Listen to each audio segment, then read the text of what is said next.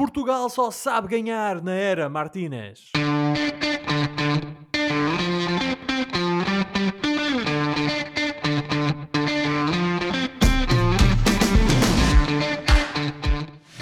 Bem-vindos a uma emissão em direto dos Meninos de Ouro, o programa para quem gosta de bola e que está disponível todas as terças-feiras no Spotify, Apple Podcasts, Google Podcasts e em todas as outras plataformas onde se pode ouvir e descarregar podcasts.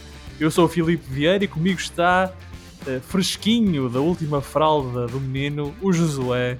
E nós estamos aqui reunidos para uma conversa sobre futebol, a última desta temporada. Josué, tu roubaste um lugar ao João Pedro e quiseste vir despedir-te dos nossos ouvintes, não foi? Boa noite, Filipe. Boa noite a todo o nosso vasto auditório. Antes de mais, mandar um grande abraço ao Oliveira, que hoje não está connosco uh, por motivos de força maior, mas que certamente continua connosco em pensamento. Portanto, um grande abraço para ele. Dito isto, uh, naturalmente uh, que é o meu regresso, ainda que por pouco tempo, mas não poderia deixar de me despedir agora que estão percorridos todos estes jogos, todos estes triunfos benfiquistas, outros nem tanto. Um, ehm, e poder-vos dizer adeus uh, e é, é ao nosso vasto auditório e até um até já, porque contamos naturalmente continuar aqui uh, na claro. próxima temporada, naturalmente. Mas sim, uh, não poderia deixar esta época terminar sem dar um, novamente um ar da minha graça. neste momento que estou aqui barricado por entre montanhas de fraldas, baby grows, é sim, é sim, biberões é e coisas do género. É assim, estás a aprender toda uma nova.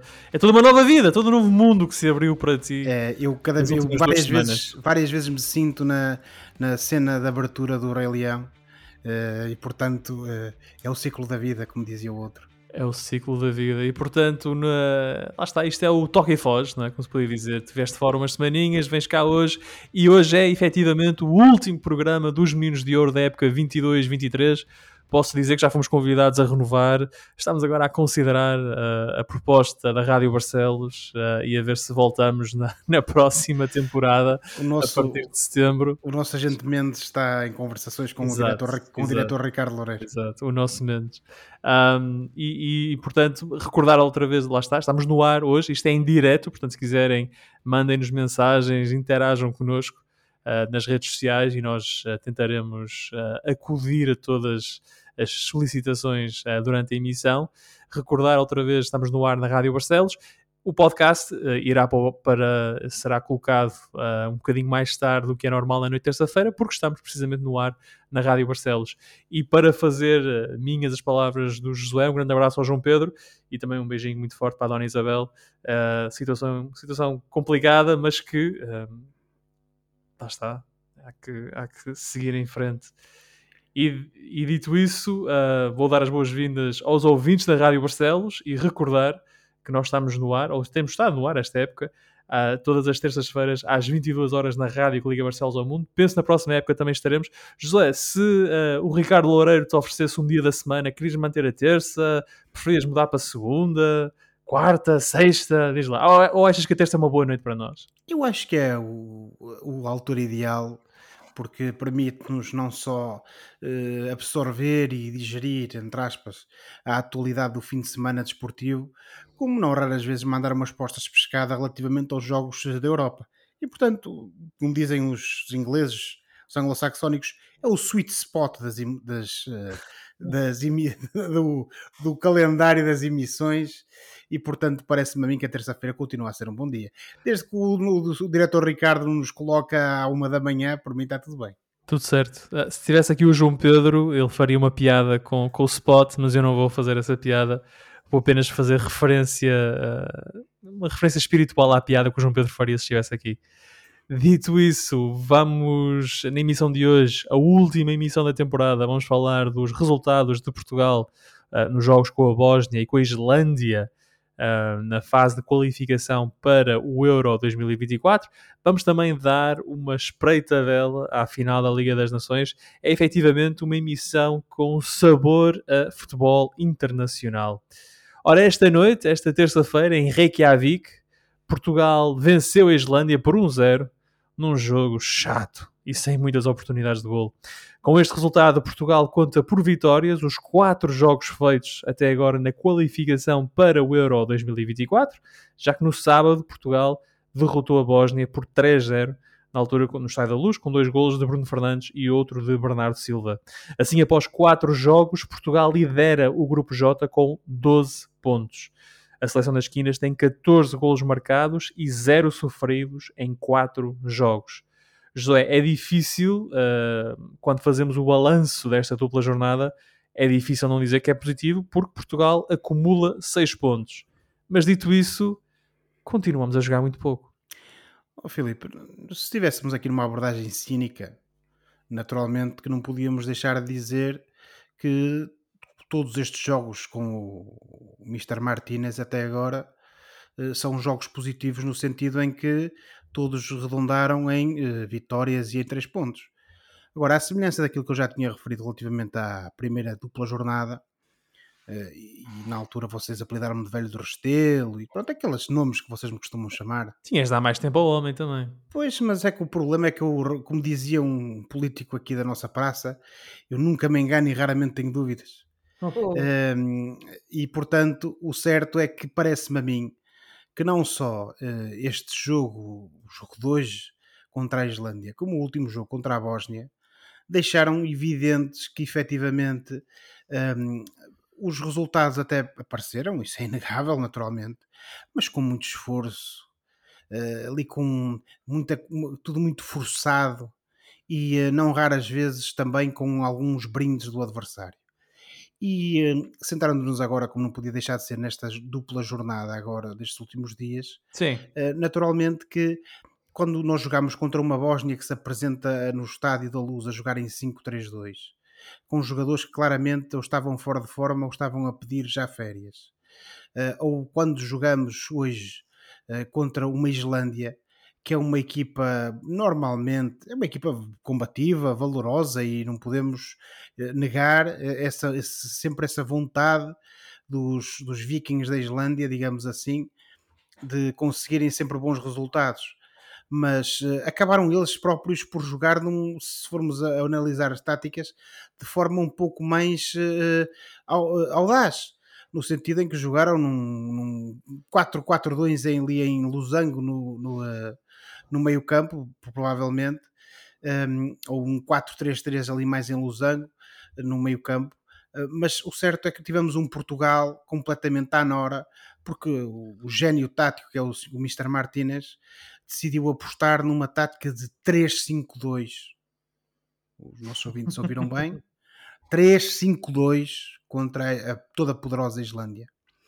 Um, sendo que uh, esse, essa linha, digamos assim, mais do. do era um 3-5-2 com uma variação, não é? O Bernardo ah, subiu um bocadinho à direita.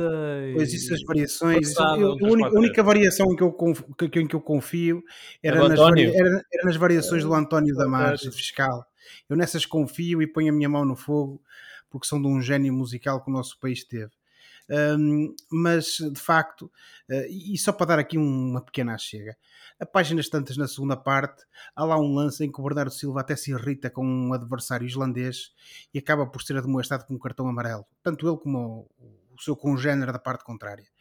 O Bernardo Silva é um jogador que não é propriamente conhecido por perder uh, a paciência e por entrar em uh, duelos, digamos assim, ou em tete a tete, como se costuma dizer, com os adversários. Eu parece-me a mim que isso é um sinal de desnorte. Desnorte no sentido em que, quer ele, quer o Bruno Fernandes, não sabiam propriamente o que é que estavam a fazer dentro de campo. Tipo, eu, eu vou por aí, eu acho que ele estava um bocado frustrado, ele não sabia exatamente, exatamente. o que é que tinha, qual era a responsabilidade dele, ele era médio, era avançado. Eu não sabia, tinha sabia, nem fechar sabia, nem o próprio, o próprio Ruba Neves também acredito que não soubessem.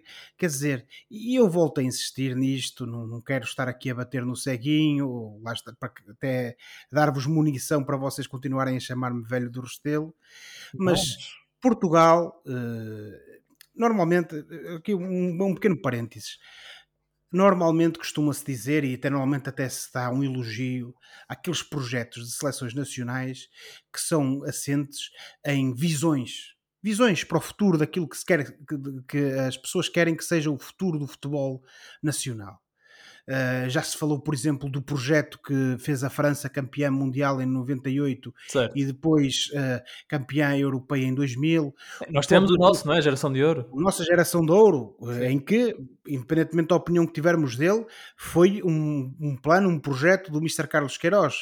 Uh, tivemos, por exemplo, o caso da Espanha, a Espanha, que uh, tristemente estes dias vimos o, o Gavi a ser assobiado nos festejos do, uh, do, do, da vitória na Liga das Nações, um, ehm, ele que é jogador do Barcelona e assobiado e, e, o Barcelona insultado, quando a Espanha aquilo que ganhou ali durante a década de 2010 deve precisamente, deve precisamente, quer as pessoas queiram, quer não, e eu não vou entrar aqui em questões políticas porque não é disso que estamos a falar, mas quer as pessoas querem, quer não, deve precisamente aquilo que é o projeto do Barcelona em termos futebolísticos. Não, não podem escamotear isso. E para entrar aqui, por exemplo, naquilo que foi o, a, a, a, o sucesso, entre aspas, porque infelizmente não ganhamos, de Portugal no Euro 2004, em que começa com umas escolhas do Mr. Scolari que claramente não estavam a resultar, e ele teve o bom senso, porque as pessoas inteligentes também sabem reconhecer quando erram, que tinha que apostar naquilo que era um 11 baseado sobretudo no 11 do Futebol do Campeão Europeu. Sim. Pronto. Mas esta minha divagação para dizer o quê? Portugal nunca jogou e os nossos jogadores não sabem jogar na seleção e a maior parte das vezes nem assim jogam nos seus clubes em táticas destas. Jogadores de qualidade e de grande craveira técnica, de grande inteligência, como o Bruno Fernandes e como o Bernardo Silva, não são jogadores para jogarem com este tipo de abordagem. Portugal, eu insisto nisto, não é uma equipa em que o seu jogo nas laterais é feito unicamente pelos defesas laterais, seja o Dalot, seja o Cancelo, seja quem for.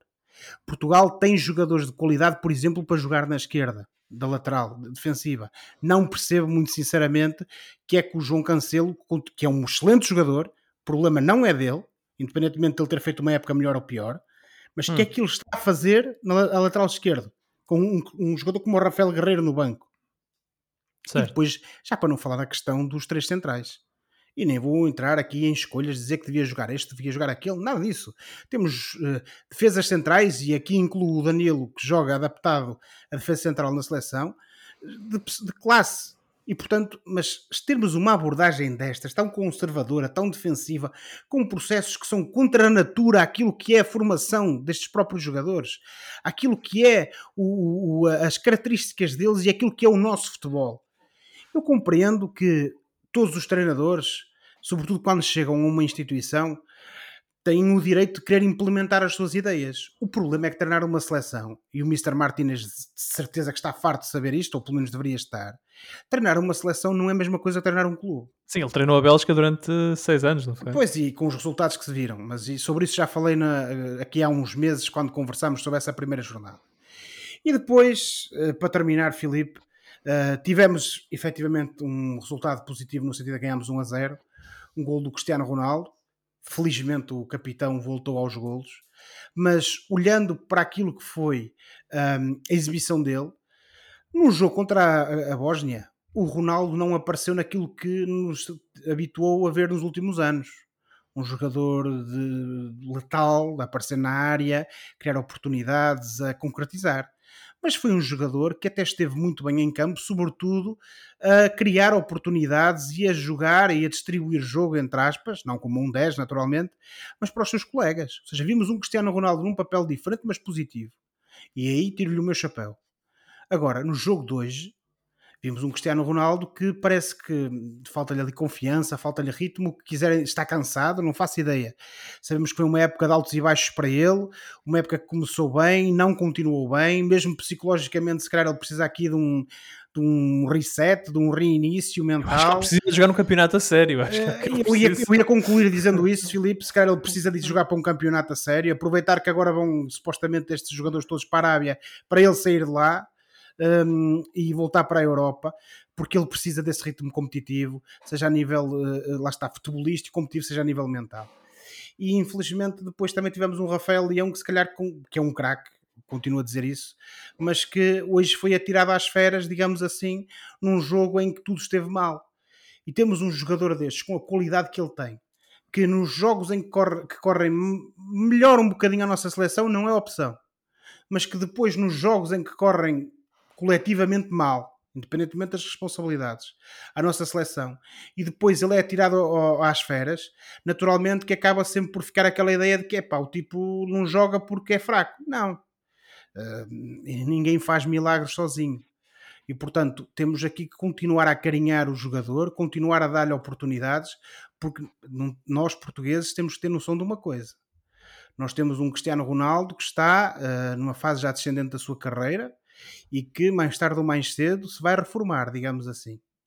Mas o futuro da seleção em termos de talento puro, talento bruto, aquele jogador de classe mundial, utilizando aquela, aquele qualificativo do FIFA, digamos assim, dos jogos de, de consola, neste momento nós temos poucos jogadores de classe mundial na nossa seleção, mas com características verdadeiramente desequilibrantes ou desequilibradoras. É temos Leão. dois, três. Temos dois, três, mas o maior desequilibrador deles todos é claramente o Rafael Leão. Pela sua capacidade explosiva, pela sua técnica, pela, pela capacidade física, a inteligência a jogar futebol. E portanto, este jogador tem que ser potenciado, tem que ser acarinhado, e em vez de darmos oportunidades a jogadores que venham para a seleção isto já seria outro tema que teríamos aqui para falar, mas não vamos entrar nisso, mas que venham para a seleção porque dá jeito aos seus agentes, o que o Rafael oh, Leão, o Rafael Leão aqui tem que jogar porque é o futuro do nosso país. Ele é o nosso próximo Ronaldo, entre aspas, se é que isso é possível de se dizer. E com isto também não quero estar a ser injusto nem para um nem para o outro. Claro. Mas não podemos é negligenciar este talento bruto que temos aqui. Em jeito de conclusão e para dizer aqui o seguinte, Filipe, hum, volta Fernando que estás perdoado. Ela! Isso, sim senhor, sim senhor. Eu noto que estiveste duas semanas sem vir ao programa e portanto tens muito para dizer. Estás com, estás com muita coisa aí na como é garganta. É natural, como é natural. Coisa. Como é natural. Falas do Rafael Leão e eu venho-me à cabeça, com as devidas diferenças, obviamente, o Sérgio Conceição, porque era também um jogador que era importantíssimo nos seus clubes e também tinha dificuldade em aparecer na seleção, mas isso era porque tinha grandes jogadores na seleção Exatamente, e era difícil. Ele, ele tentava entrar e eh, lembro bem dele porque acho que fez ontem, acho que foi, foi ontem, fez 23 anos do hat-trick dele contra a Alemanha no Euro 2000. Provavelmente. Um, acho que foi ontem que fez 23 anos, segunda-feira, e, e portanto vi, voltei a rever o resumo e os golos dele. E, e, penso que é isso. É um jogador que, que, ele até começou a jogar a defesa direito na seleção porque o Humberto Coelho sentiu que este rapaz tem de jogar e inventou ali uma solução uh, para o poder ter. E acho que o Rafael Leão está desenquadrado da equipa, tem de jogar mais vezes e, portanto, tem de criar ali rotinas e mecanismos. Agora, a verdade é que o Martínez troca, uh, isso tem sido uma constante nos quatro jogos, troca sempre os laterais de jogo para jogo. Portanto, o Rafael Leão jogando na esquerda nunca tem sempre o Rafael Guerreiro, já, já teve o Rafael Guerreiro, já teve o Nuno Mendes, já teve o João Cancelo, portanto evita ali a criação de rotinas e acho que isso torna um bocadinho mais difícil a adaptação dele à equipa, assim como pronto, o facto de ter o Ronaldo em campo, porque eh, este Ronaldo é diferente do Ronaldo de há 5 ou 7 anos atrás e obriga a equipa a jogar de outra maneira e se calhar essa maneira não vai muito ao encontro daquilo que são as características hum, naturais pois, mas, do Rafael Leão. Eu sobre isso não, não quero falar mais porque sou-te muito sincero, porque já me acusam de bater no ceguinho, de ser uh, anti-Ronaldo, dessas não, coisas não, todas. Não. Uh, e não, portanto... quando, quando jogas, por exemplo, no Milan, o Rafael Leão dá nas vistas e, e, é um jogador de destaque, mas o Milan não joga com um jogador como o Ronaldo na frente. Tem uma frente mais móvel. Um, talvez quando joga o Giroud a coisa seja um bocadinho mais parecida, mas um, portanto, o Rafael Leão joga com outro tipo de jogador. E, e, mesmo o Bernardo Silva no Manchester City e o Alan também é outro tipo de avançado que não é o Ronaldo neste momento. Portanto, há, há aqui trabalho de treinador que tem de ser feito para integrar os jogadores e, e, e criar essas tais rotinas. Era aquela, de, questão, de era aquela questão que eu referi há pouco. Um treinador que vai treinar uma seleção, passa a redundância, tem que ter o bom senso e a capacidade de perceber que tem que encaixar, tem que encontrar uma forma de encaixar as várias peças para que elas deem o melhor de si e que deem o máximo rendimento à seleção. Isto certo. não é um clube, isto não é nada, nem pouco mais ou menos uma realidade em que ele pode chegar aqui e inventar. E por tudo aquilo que eu referi há pouco, eh, eu acho que o Mr. Martinez tem que, e naturalmente que ele não vai fazê-lo, porque pode sempre dizer que no final ganha o jogo, não é? Eh, mas provavelmente só quando apanhar uma equipa a sério da Europa de futebol e levar 3 ou 4, digamos assim, e eu espero que isso não aconteça, mas porque... Mas sabes uma coisa, eu acho que ele joga desta maneira para evitar que isso aconteça. Eu acho que ele está a, a privilegiar a segurança defensiva não é para estes jogos contra a Bósnia, ou a Islândia, ou o Liechtenstein. Ele está já a pensar nas fases finais em que está a, está a tentar criar uma solução tática que proteja a seleção nacional nos jogos contra as Franças, as Alemanhas, as Espanhas. Eu acho que é isso que ele está a tentar fazer. É, o problema, Filipe, é que muitas das vezes estas pessoas que estão em altos cargos e que, que falam muito de tática e de estratégia uh, estudam um pouco aquilo que foram os grandes génios da estratégia na história. Uh, e sobretudo numa realidade mais ou menos recente, tivemos um grande estratega francês que dizia, uh, traços grossos, digamos assim, que a melhor defesa era o ataque. Portanto, o imobilismo não funcionava. Uma equipa que joga sempre à retranca não consegue ganhar jogos.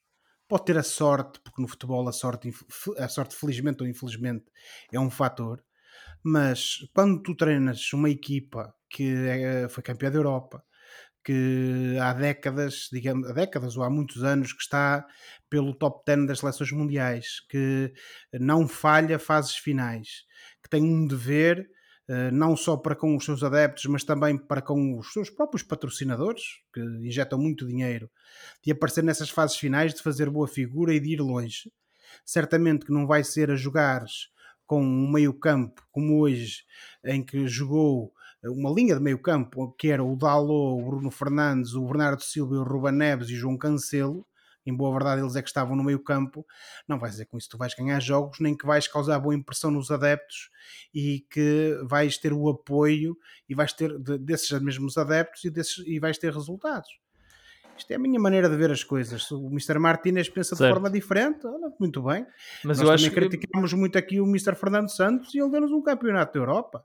O problema foi aquilo que fez nos anos seguintes, não é? Nos seis anos seguintes. Mas eu, eu confesso, já tenho saudades de ver Portugal, de, de, de, ter a antecipação de ver um jogo de Portugal, porque sei que vou ver bo um bom jogo.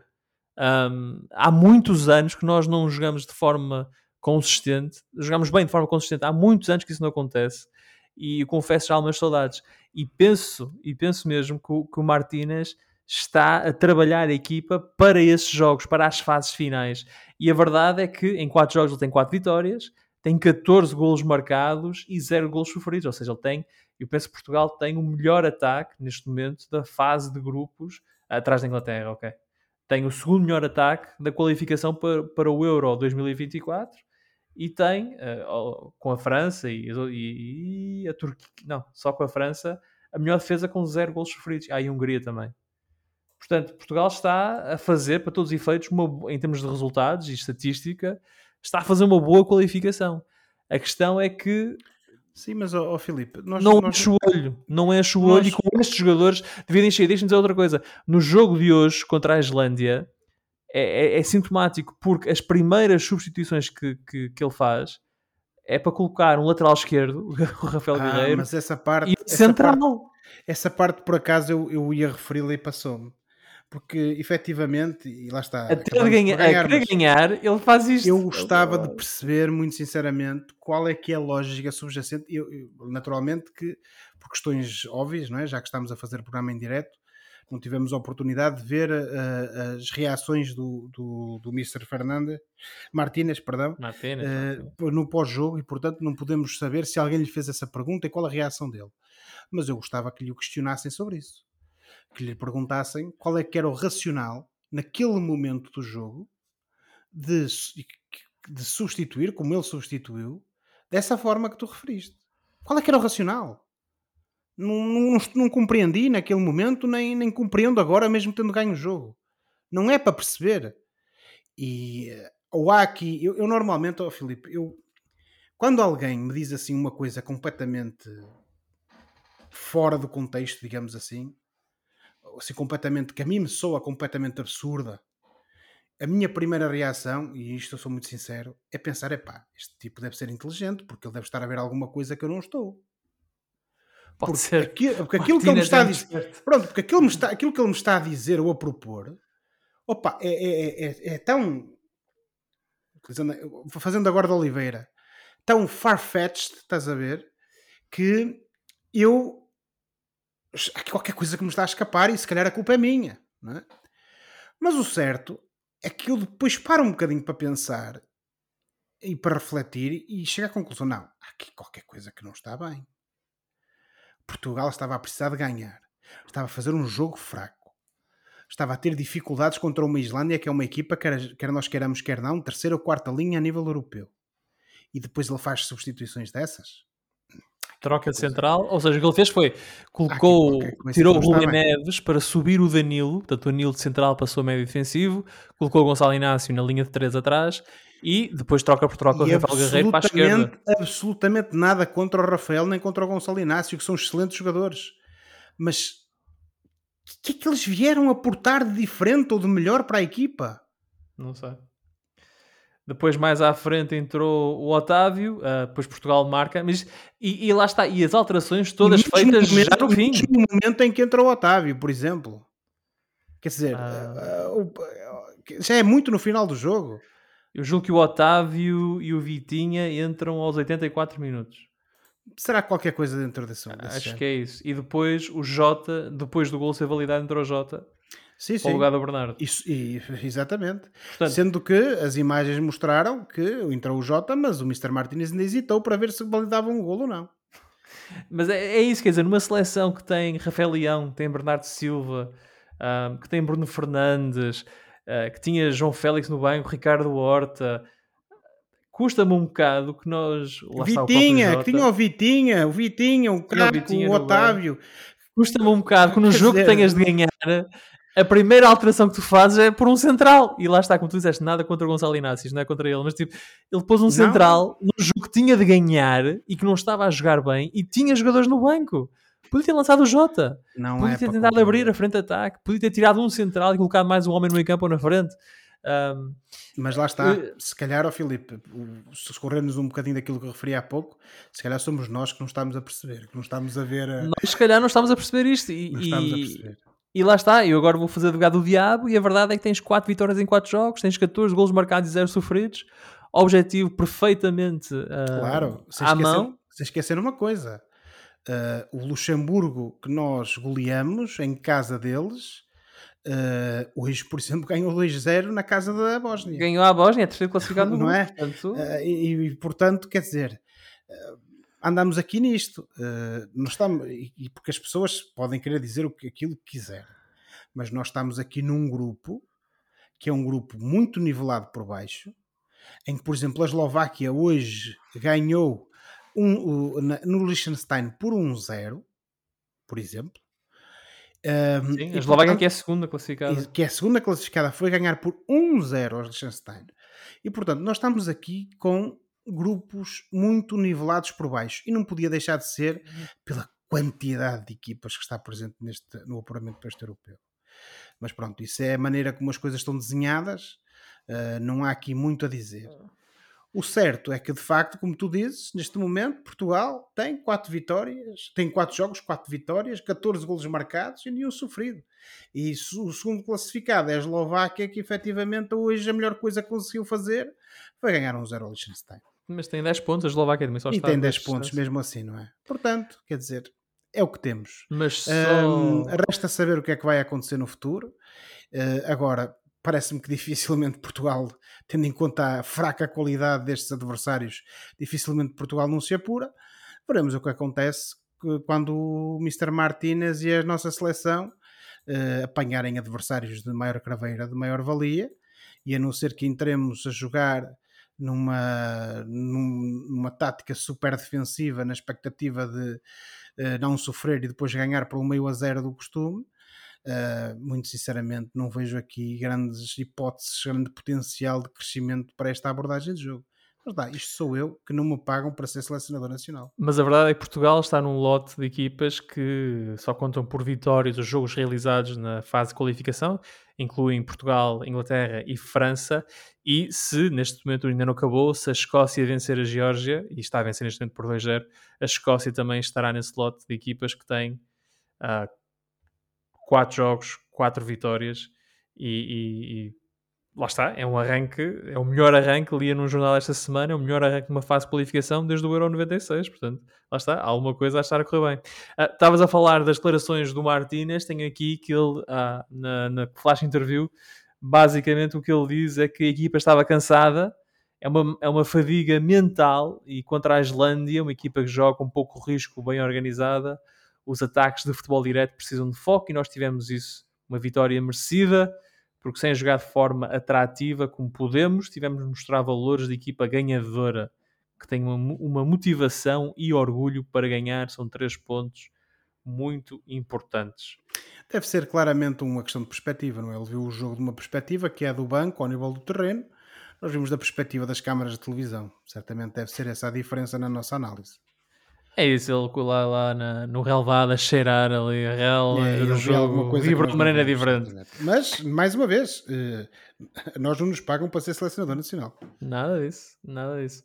Ora, Cristiano Ronaldo completou 200 jogos pela seleção esta noite em Reykjavik e marcou mais um gol. Foi o centésimo vigésimo terceiro gol de Ronaldo. Ele é agora o, jogo, o jogador com mais internacionalizações.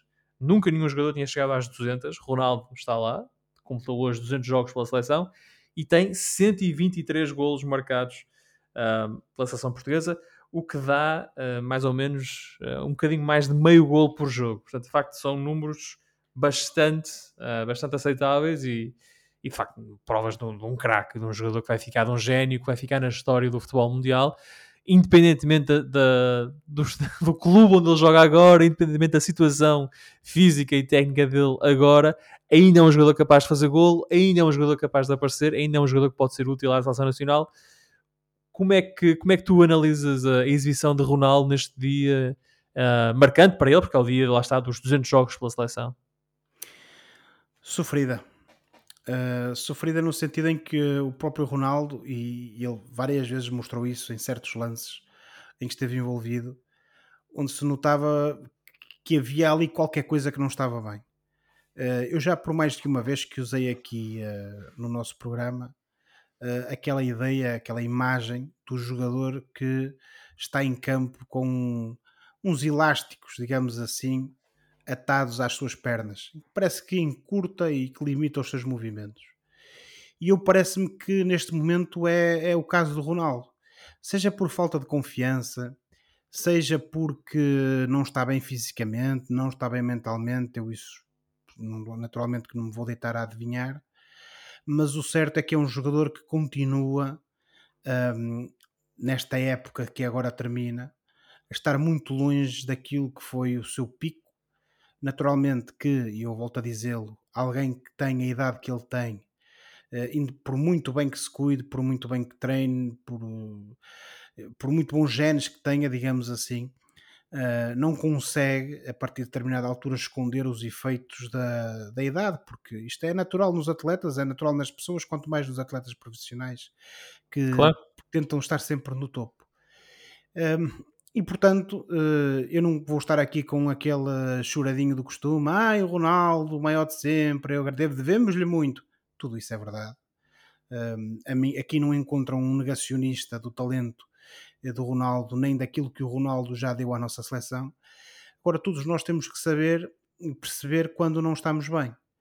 Uh, e o Ronaldo, naturalmente, neste momento não está bem. Isso foi notório. É facto que marcou o golo que deu a vitória à nossa seleção mas para o Cristiano Ronaldo, que todos nós conhecemos e que idolatramos, o golo que ele marcou hoje não é nada do outro mundo. E uh, até nasce ali de uma jogada algo, algo, confusa, mas também não vou estar aqui, uh, uh, no fundo, a tentar analisar ou escalpelizar essa jogada para eventualmente me acusarem de estar aqui a tirar mérito ao homem. Marcou o golo, está marcado, deu a, nossa, a vitória à nossa seleção e temos que lhe agradecer por isso. Agora, no geral, e olhando não só para este jogo, mas também para o anterior, e até se quisermos olhar para os outros dois, dois jogos antes, claramente vemos um Ronaldo que está em baixo de forma. Aquilo que eu espero que aconteça para a próxima época, em que o Ronaldo já estará a passar dos seus 38 para os seus 39 anos, é que, se de facto ele tem condições para continuar na seleção, como diz, eh, que aquilo que ele refere eh, esteja, no fundo, à altura eh, daquilo que esperamos de alguém que continua a ser titular da seleção nacional. Porque independentemente do Ronaldo poder continuar em boa forma, ainda que num registro exibicional um pouco mais baixo, depois temos que perceber é se esse registro exibicional um pouco mais baixo está à altura daquilo que a seleção precisa. E esse para mim é que é a grande questão. Porque, pelo menos a avaliar pelas declarações do Ronaldo na, na, na véspera do jogo, ficou a ideia de que ele efetivamente só vai deixar de ser jogador da seleção nacional quando ele quiser. Ele disse: Ah, é quando, é um eu, sim, é sim. quando eu quando eu achar que já não sirvo, eu e depois ele lá, depois de hesitar um bocadinho, lá disse: Eu, o presidente e o treinador. Já todos percebemos, até pelo passado recente, que não será bem assim. Um, volto a insistir: nada contra o homem, deu muito ao nosso país, mas todos nós, eh, nas nossas várias dimensões, nas várias dimensões das nossas vidas, também temos que saber dizer basta e que já chega e há que dar o lugar a outros. Um, se o Ronaldo de uma hora para a outra, com 39 anos, voltar àquele Ronaldo que marca muitos golos, que uh, destrói completamente as defesas e que de facto traz e que aporta algo de, de, de fora de série, ou pelo menos ao nível daquilo que seria expectável para a seleção nacional, muito bem, continua-se a convocar o homem. Olhamos, por exemplo, para o caso do Pep. O Pep, efetivamente, nestas últimas, nesta dupla jornada, jogou apenas hoje, também não teve grande trabalho, ainda que os islandeses tivessem tido algumas oportunidades, mas eh, é um jogador que de facto, quando o vemos jogar pelo Porto, sobretudo na Liga dos Campeões, que é o topo do, do futebol a nível mundial de clubes, a meu ver, eh, ele mantém ali um nível de competitividade eh, relativamente alto é certo que às vezes depois passa um mês ou dois sem jogar, não é? Porque uh, já não é de uhum. ferro, digamos assim. Mas isso depois já é outra questão. Agora, quando nós vamos convocar jogadores com estas idades e com isso estamos a atrasar a transição uh, na seleção, a troca desses jogadores por outros que estão atrás em termos etários e, e que, que naturalmente têm de vir aportar qualidade não digo igual, porque às vezes é impossível, mas pelo menos semelhante, ou no melhor das possibilidades, semelhante à nossa seleção, ao acabar por atrasar isso, é bom que esses, que esses jogadores que atrasam esse processo tragam coisas boas para a nossa seleção. Se isso não é um caso, volto a dizer aquilo que disse uh, no final do Mundial, uh, no, ainda no ano passado, e que também já tinha dito quando foi o, uh, o europeu uh, que jogamos aqui há, também há algum tempo. Muito obrigado, mas há que dar lugar ao outro. Neste momento temos de esperar para ver se certo. o homem de facto, uh, começando uma época do zero, uh, se felizmente, esperemos nós, tiver a oportunidade de sair do buraco onde, no buraco ou na, nas areias movediças onde se meteu, uh, ou, ou, no cofre do tio Patinhas onde se meteu, se quisermos pintar isto de outra forma, e regressar a um futebol mais competitivo e vier aportar coisas positivas para a nossa seleção, sim senhora, a continuar a convocar o homem. Caso contrário, temos que repensar isto, os responsáveis da seleção têm que repensar isto e uh, isto é válido para o Ronaldo como para qualquer outro jogador. E mais uma vez, e as pessoas têm que meter isto na cabeça. E agora falo para quem nos estiver a ouvir, porque parece que há aqui uma espécie de uh, Ronaldetes versus anti-Ronaldetes usando esta expressão. Não, em Portugal não há gente que não gosta do Cristiano Ronaldo. Há é pessoas que têm perfeita noção que a determinada altura das nossas vidas temos que lugar os mais novos. Como dizia o Bob Dylan, times they are changing. Portanto, times they are changing. E essa é uma boa dica. O Ronaldo estreou-se na seleção nacional em 2003, foi lançado por Scolari num jogo contra o Cazaquistão em Chaves. Uh, foi o primeiro jogo do Ronaldo em uh, ah, 20 de agosto de 2003. Completou hoje, 20 de junho de 2023, portanto, 20 anos depois, continua a jogar na seleção nacional. Um, completou hoje, jogo 200 na seleção, tem 123 golos marcados. Concordo com, com um, genericamente com aquilo que tu disseste. Acho que Ronaldo uh, não faz um grande jogo. Acho que Ronaldo não é hoje o jogador que era e que já foi, obviamente, não, nem podia ser, nem estávamos à espera que ele fosse. A questão é mesmo essa, ninguém está à espera disso. E portanto, não, eu não digo isto uma perspectiva de lá está deitar o homem abaixo, simplesmente é, é, é, verdade, ele não é hoje o jogador que era. Acho que ainda pode ser um jogador útil à seleção nacional, mas isto já não é, e há muito tempo que já não é, Ronaldo mais 10. e portanto acho que Martínez deveria, eu esperava que Roberto Martínez, até vindo de fora, tivesse essa capacidade de perceber que se calhar, como ele pôs o Pep no banco no jogo da luz, ah, o Ronaldo não tem de jogar sempre, não tem de ser sempre titular, não tem de estar sempre lá dentro, porque há outros jogadores que podem dar qualquer coisa à seleção nacional. Dito isso, uma grande carreira de Cristiano Ronaldo, uh, mais um momento marcante. Hoje, ele na, na flash interview uh, confirmou isso mesmo, disse que foi um, tri um, triunfo com um sabor especial, não só pelo dia que foi, pela homenagem, pelo jogo 200, uh, culminar com um gol, não posso pedir mais. Uh, mas lá está, mas também admito que a equipa não jogou bem e que, uh, mas o importante, lá está, nem sempre podemos jogar bonito, nem podemos jogar feio, mas somos uma equipa aguerrida e por isso dá os parabéns aos companheiros e, e, à equipa por ter conseguido essa vitória. E tal como estavas a dizer, uh, ele também voltou a dizer que enquanto, e portanto estou, estou a citar, enquanto me sentir bem e útil e ver que as pessoas continuam a gostar de mim e querem o meu contributo, como disse ontem na conferência de imprensa, estarei sempre grato à seleção, ao nosso país e às nossas cores. Sou português com muito orgulho e aquilo que mais quero é continuar uh, a ajudar a fazer golos. Isso é que é o mais importante. Portanto, Ronaldo, uh, que hoje marca o gol decisivo, é verdade, marca o gol da vitória na Islândia, uh, já depois do minuto 90, a fazer o gol 73 no, no jogo 200 pela Seleção Nacional, a dizer mais ou menos isso, que enquanto ele se sentir bem e o quiserem, ele estará disponível. Portanto, o, o oposto do Rafa e do João Mário. Enquanto, como, como, é que disseste? Enquanto ele quiserem?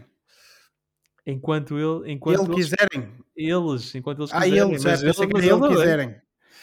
Uh, mas ele também, enquanto ele quiser e eles quiserem, é? naturalmente, ele lá estará.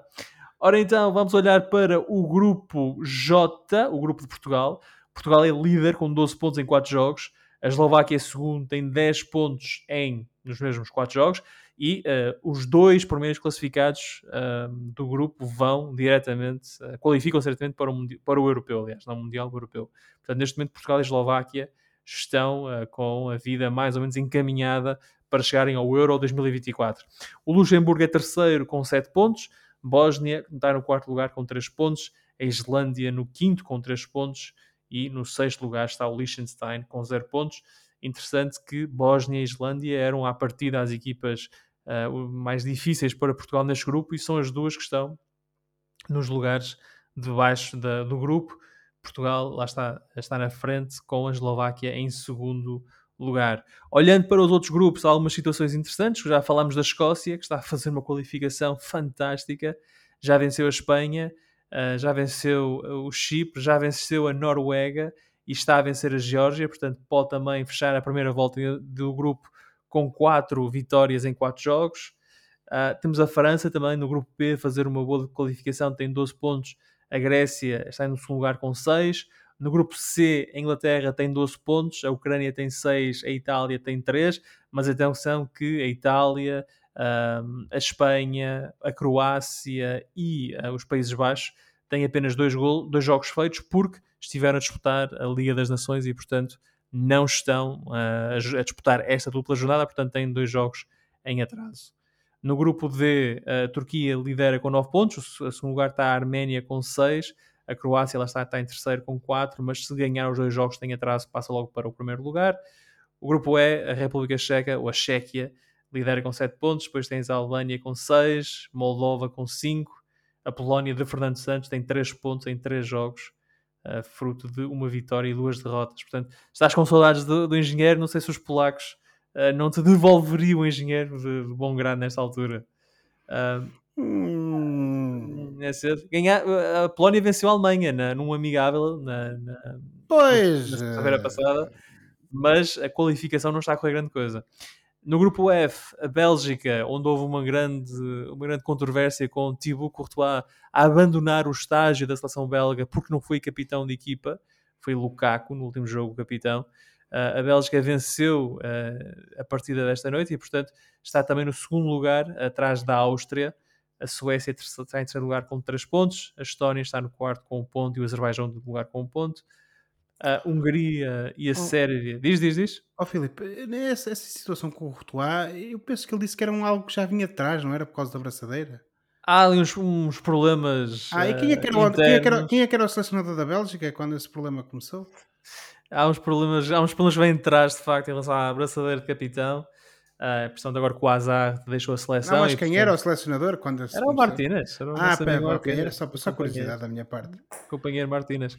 Um, a Bélgica empatou com a Áustria no sábado e depois houve os tais problemas do Courtois com o selecionador o italiano Domenico Tedesco. Um, Domenico Tedesco. E o Lukaku passou a ser capitão e o Courtois foi embora. Mas hoje a Bélgica venceu a Estónia por 3-0. O Lukaku até marcou dois golos e na baliza da, da Bélgica jogou o Cels, ah, o Mats Cels, que é o guarda-redes do Estrasburgo, julgo. Julgo que é do Estrasburgo. Ahm, voltando então aos grupos, no grupo G a Hungria e a Sérvia estão no, partilham a liderança com 7 pontos. No grupo H, a Finlândia e o Cazaquistão, atenção ao Cazaquistão, também partilham a liderança que tem 9 pontos. A Dinamarca e a Eslovénia, seleções teoricamente mais fortes, estão no terceiro e quarto lugares com 7 pontos cada. E depois no grupo I, a Suíça lidera com 10 pontos, a Roménia tem 8, seguida de Israel com 7 pontos. Portanto, é como as coisas estão depois da primeira metade da fase de qualificação para o Euro 2024. Os próximos jogos de Portugal são em setembro. Portugal vai à Eslováquia a jogar contra a Eslováquia no dia 8 e depois recebe, três dias depois, recebe o Luxemburgo no dia, eh, portanto, 11 de setembro. São os, jogos, os próximos jogos de Portugal, recordo então, Eslováquia e Portugal no dia 8 e depois um Portugal-Luxemburgo no dia 11 da fase de qualificação de, uh, para o Euro 2024 avançamos para a Liga das Nações. A Espanha venceu a terceira edição da Liga das Nações, a mais nova prova de seleções da UEFA, sucedendo assim a Portugal e a França. Na final, a Espanha derrotou a Croácia nos penaltis, depois de um 0-0 durante o tempo regulamentar.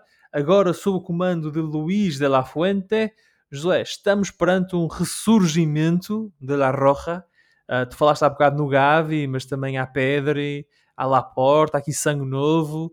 Uh, temos o Xavi no Barcelona também, uh, de certa forma, a ressuscitar aquela forma de jogar do Barça.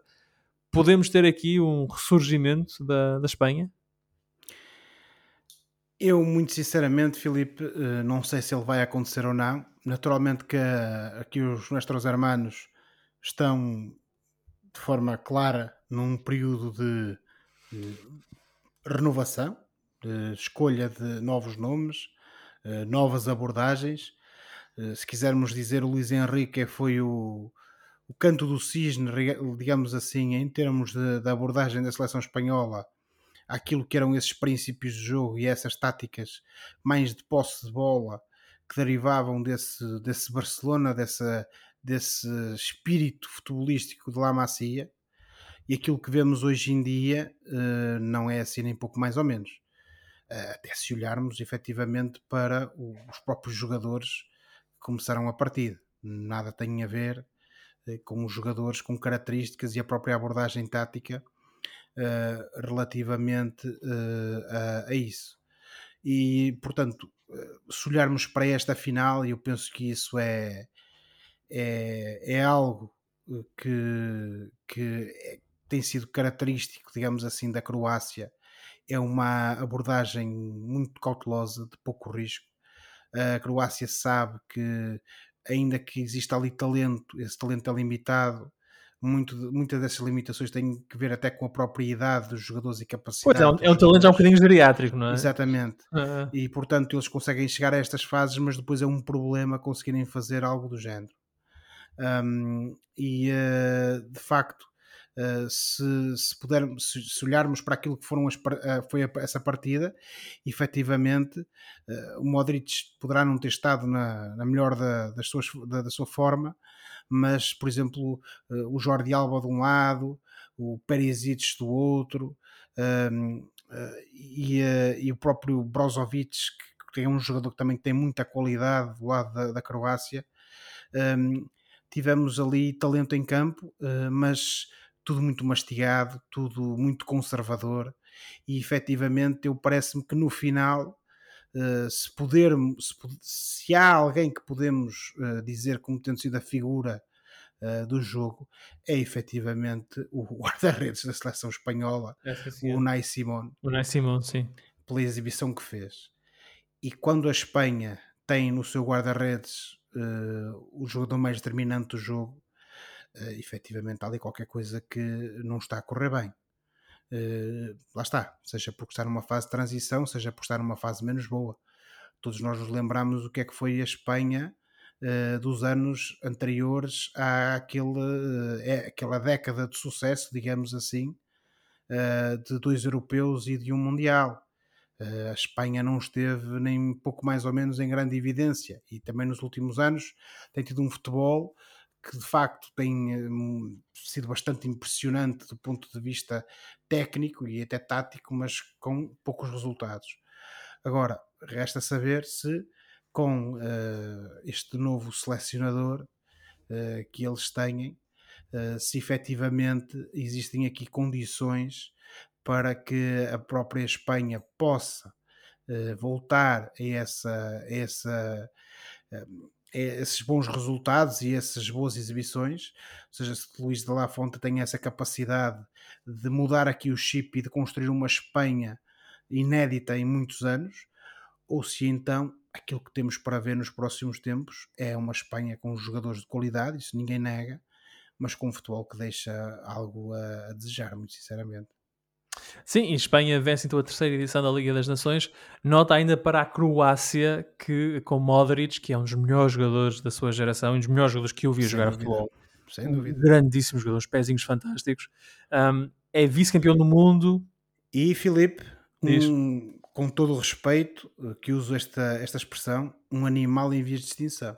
É provavelmente o último número 10 à moda antiga, sim. Que ainda hoje em dia já não joga tanto já nem é assim. é tanto assim, naturalmente, por razões que têm que ver com a idade, com a disponibilidade física, tudo isso, mas sim, provavelmente é dos últimos números jogo. 10. Sim. O pensamento de jogo é provavelmente os últimos números 10 que temos sim. a oportunidade de ver jogar, porque o futebol, infelizmente, na minha perspectiva, evoluiu por outros caminhos deixou de ter esse jogador fantasista assim e criativo, e portanto, o, o, lá está, o mestre, não é? Como era o Rui Costa, portanto, esse, esse jogador que eh, de certa forma marcava o compasso da, da sua equipa.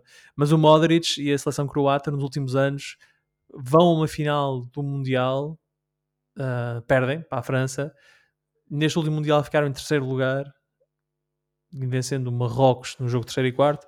Perdem agora a final da Liga das Nações aos 37 anos, que acho que é isso que o Modric tem, uh, parece que perdeu também aqui a última oportunidade para vencer qualquer coisa com a seleção, não é?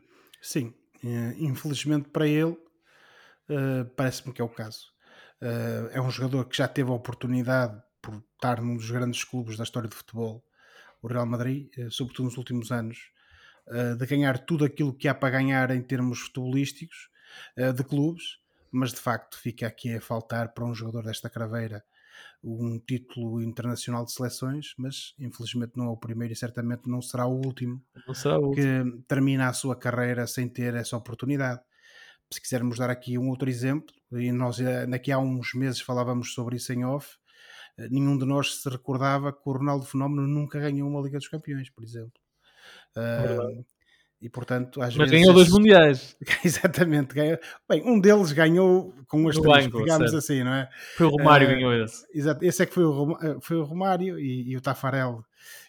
Melhor, foi o Romário e o. E o, e o uh, e o, Baggio. Roberto Baggio, que infelizmente ganharam esse Mundial para o Brasil, mas isso, pronto, são incidências do futebol, não diminui nem engrandece um jogador em função disso.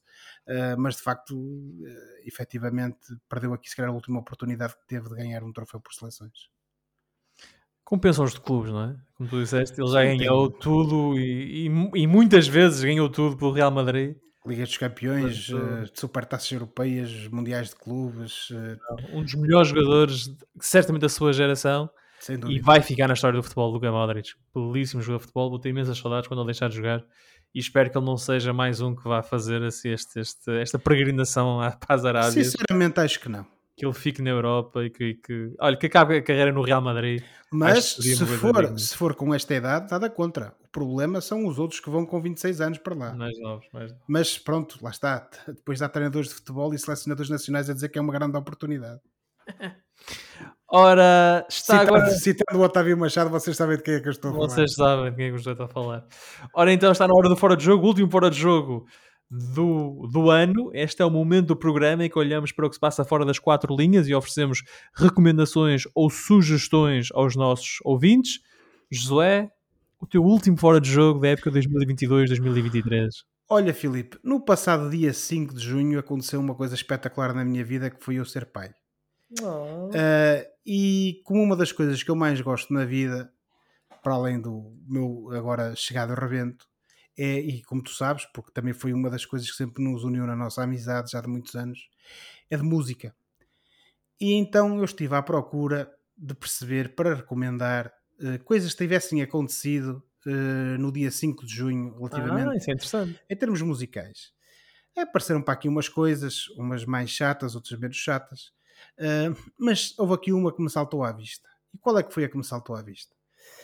Como os nossos ouvintes provavelmente já há muito tempo sabem, os aqueles que se calhar nos acompanham há menos tempo, nem por isso, eu sou uh, um, um apreciador da música dos YouTube até determinado ponto na carreira deles. Tu e, e, e nós quase todos. E nós quase todos.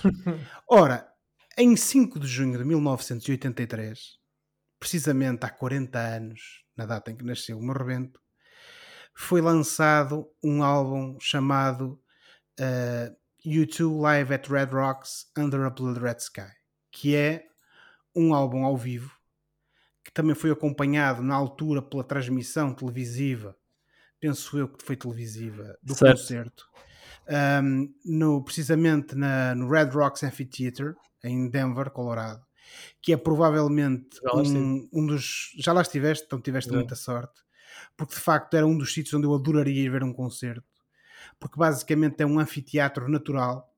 Uhum. uh, cavado, não sei se é cavado ou não, mas pelo menos está no meio das rochas, é aquelas típicas rochas vermelhas que nós estamos habituados a ver quando vemos o Grand Canyon e todas essas formações rochosas uh, nessa zona Eu penso que é natural. Penso que aquilo é natural, não é? Exatamente, não, poderá não ser natural e eles implantaram lá, o, como digo, não, não sei. Os- os- os e portanto, na altura, ao que parece, havia lá um festival de música ou algo parecido, Ahm, e os, os YouTube, que ainda em 83 ah, eram uma banda, 83, 81, 82, 83 nesta altura, eram, porque naturalmente a edição do disco não é contemporânea da altura do concerto, mas ainda estavam ah, a promover o seu álbum War, que é precisamente um dos seus primeiros álbuns e um dos álbuns, um dos álbuns ah, mais Um dos álbuns ah, icónicos deles. icónicos da banda.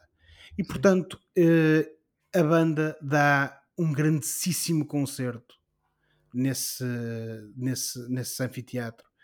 Que além de, de assistirmos àqueles YouTube mais eh, brutos, mais eh, rebeldes, eh, temos o prazer de os ver nesse registro, num registro de YouTube ainda um pouco antes da fama, eh, nesse sítio espetacular que é esse anfiteatro e naturalmente que eh, tudo isso foi acompanhado pela rendição, usando essa palavra, de algumas canções que na altura eh, eram canções icónicas da banda, como por exemplo Gloria, I Will Follow, Sunday Bloody Sunday, um, e uma que fecha, digamos assim, entre aspas, a versão original do disco. Fecha, não fecha, por acaso não, porque a última até é o 40, mas que para mim é das melhores músicas ou das melhores interpretações que eles fazem nesse, nesse, nesse concerto que é New Year's Day, uh, e que de Uhum. facto uh, acaba por ser, a para- mim, é a cereja no topo do bolo. Uh, essa e, e a Sunday Bloody Sunday, no topo do bolo, que é esse álbum, como eu referi há pouco, uh, U2 Live at Red Rocks Under a Blood Red Sky.